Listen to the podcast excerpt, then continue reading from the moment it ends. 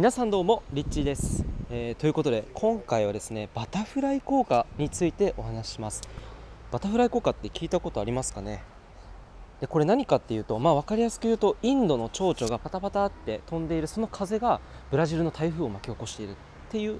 えーお話なんですね。でまあこれはどういうことが言いたいかっていうと一つのものが実はその一つのもののえ巻き起こしたことによって他のものにも影響を与えているよっていうことですね。えーっと例えば、えーあなたがこの世の中この世に生まれてきたことであなたの家族との関係性っていうのにも影響を与えているし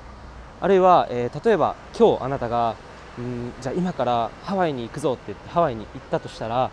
あなたのその未来未来にも影響を及ぼしているっていうことでこの視点を使うとどういうことが分かるかっていうと、まあ、一つの行為がどれだけ未来に、えー変化を与えているか。ていうことが言えるわけですね。ねあのこれ昔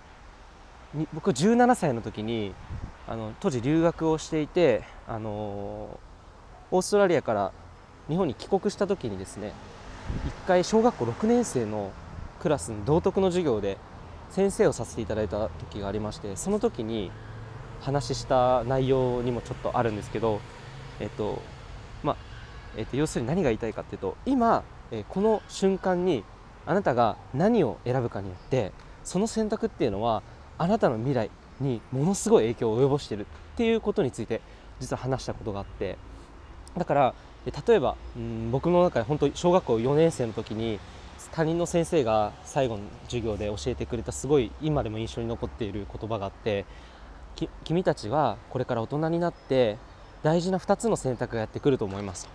えその2つっていうのはいいことと悪いことです。でいいことと悪いことはあなたの中にもうすでにあります。だから何かを選ぶっていう時には必ずいいと思う方を選択してくださいねって言われて今でもそれが自分の中に残ってて、えだからやっぱりその自分の選択決断とか自分がやっている行動とかそのそういったものを全て自分がいいなって思う方自分がワクワクするなとか誰かのために役に立つかもとか、まあ、いいか悪いっていうの分かりやすく言ってなのでいい方を選ぶことによって、まあ、未来の誰かにもそのいい影響を与えることができるしもちろんその他人だけじゃなくて自分の未来すらも、えーものすごくいい方向に進んでえーいくということが起きてくると思います。でこれを何かあなたがうん例えば欲しいものがあってそれを買うかどうか悩んだ時にじゃあこのバタフライ効果をこのフィルターを使って、えー考えた時にですね、えーまあ、実際に僕がやった話で言うと、まあ、18歳の時にパソコン Mac のパソコンを買いたいと思ったんですよ。でまあ当時その時お金はなかったので、まあ、両親にそのお金をおまあ、買いたいということで伝えた時になんでこれが欲しいかっていうのをちょっと自分の中で考えたんですね。でその時に今ここでもしもパソコンを Mac のパソコンを買ったら自分はそのパソコンのスキルを覚えて自然に楽に、まあ、自由にねパソコンを使えるようになればそういう仕事も将来できるかもしれないし例えば大好きな写真とかを編集することもこのパソコンでできる。それによって未来の誰か写真がを撮られた、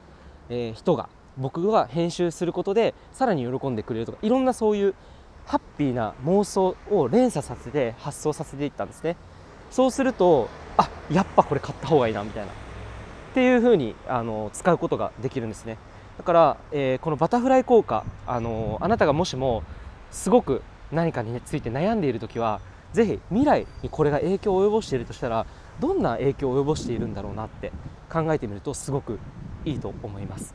で例えばあなたがもうすでに誰かに対してセッションを提供していたり、まあ、例えば何かサービス、えーカフェで働いている方だったらサービス業とかね、えーそういう仕事をしている方だったらあなたのその行動がその相手に対してどれぐらいの影響を及ぼしているのかその相手の先の未来まで、えーこう考えて発想すると実は今のアクションというものがものすごくパワフルなものに変わっていくんですね。えー例えばセッションをすでに提供している人がこのバタフライ効果っていうものを使って考えた時にその、えーあなたが提供しているものを例えばもう私は自信ないからこれやめた方がいいかなお客さんもいないしなって悩んでたとしたらいやいやいやと、えーその例えばうんやりながらこの続けながらね1ヶ月後に例えば1人のお客様が来てでその人の人生を本当に変えるきっかけを与えたとしたらあなたのそのお客さんの未来、えー、強いてはその方の子供とか、えー、その人の人生、まあ、その家族とか周りの人の人生にまで影響を及ぼしているので逆算するとじゃあ今この瞬間に私がもしセッションをもうしないって諦めてしまったらその誰かの未来で幸せになるはずだった人たちの未来、えー、人生も奪うことになるっていうふうに、えー、考えることができるんですね、えー、なのでぜひこのバタフライ効果、1個のこの選択がどれだけあなた以外の周りの人にも影響を及ぼしているのかっていうことをですねぜひ今一度こう考える、え機会をですね、え作ってみてはいかがでしょうか。えということでバタフライ効果についてお話をしました。え、本日も最後までお聴きくださりありがとうございました。リッチーでした。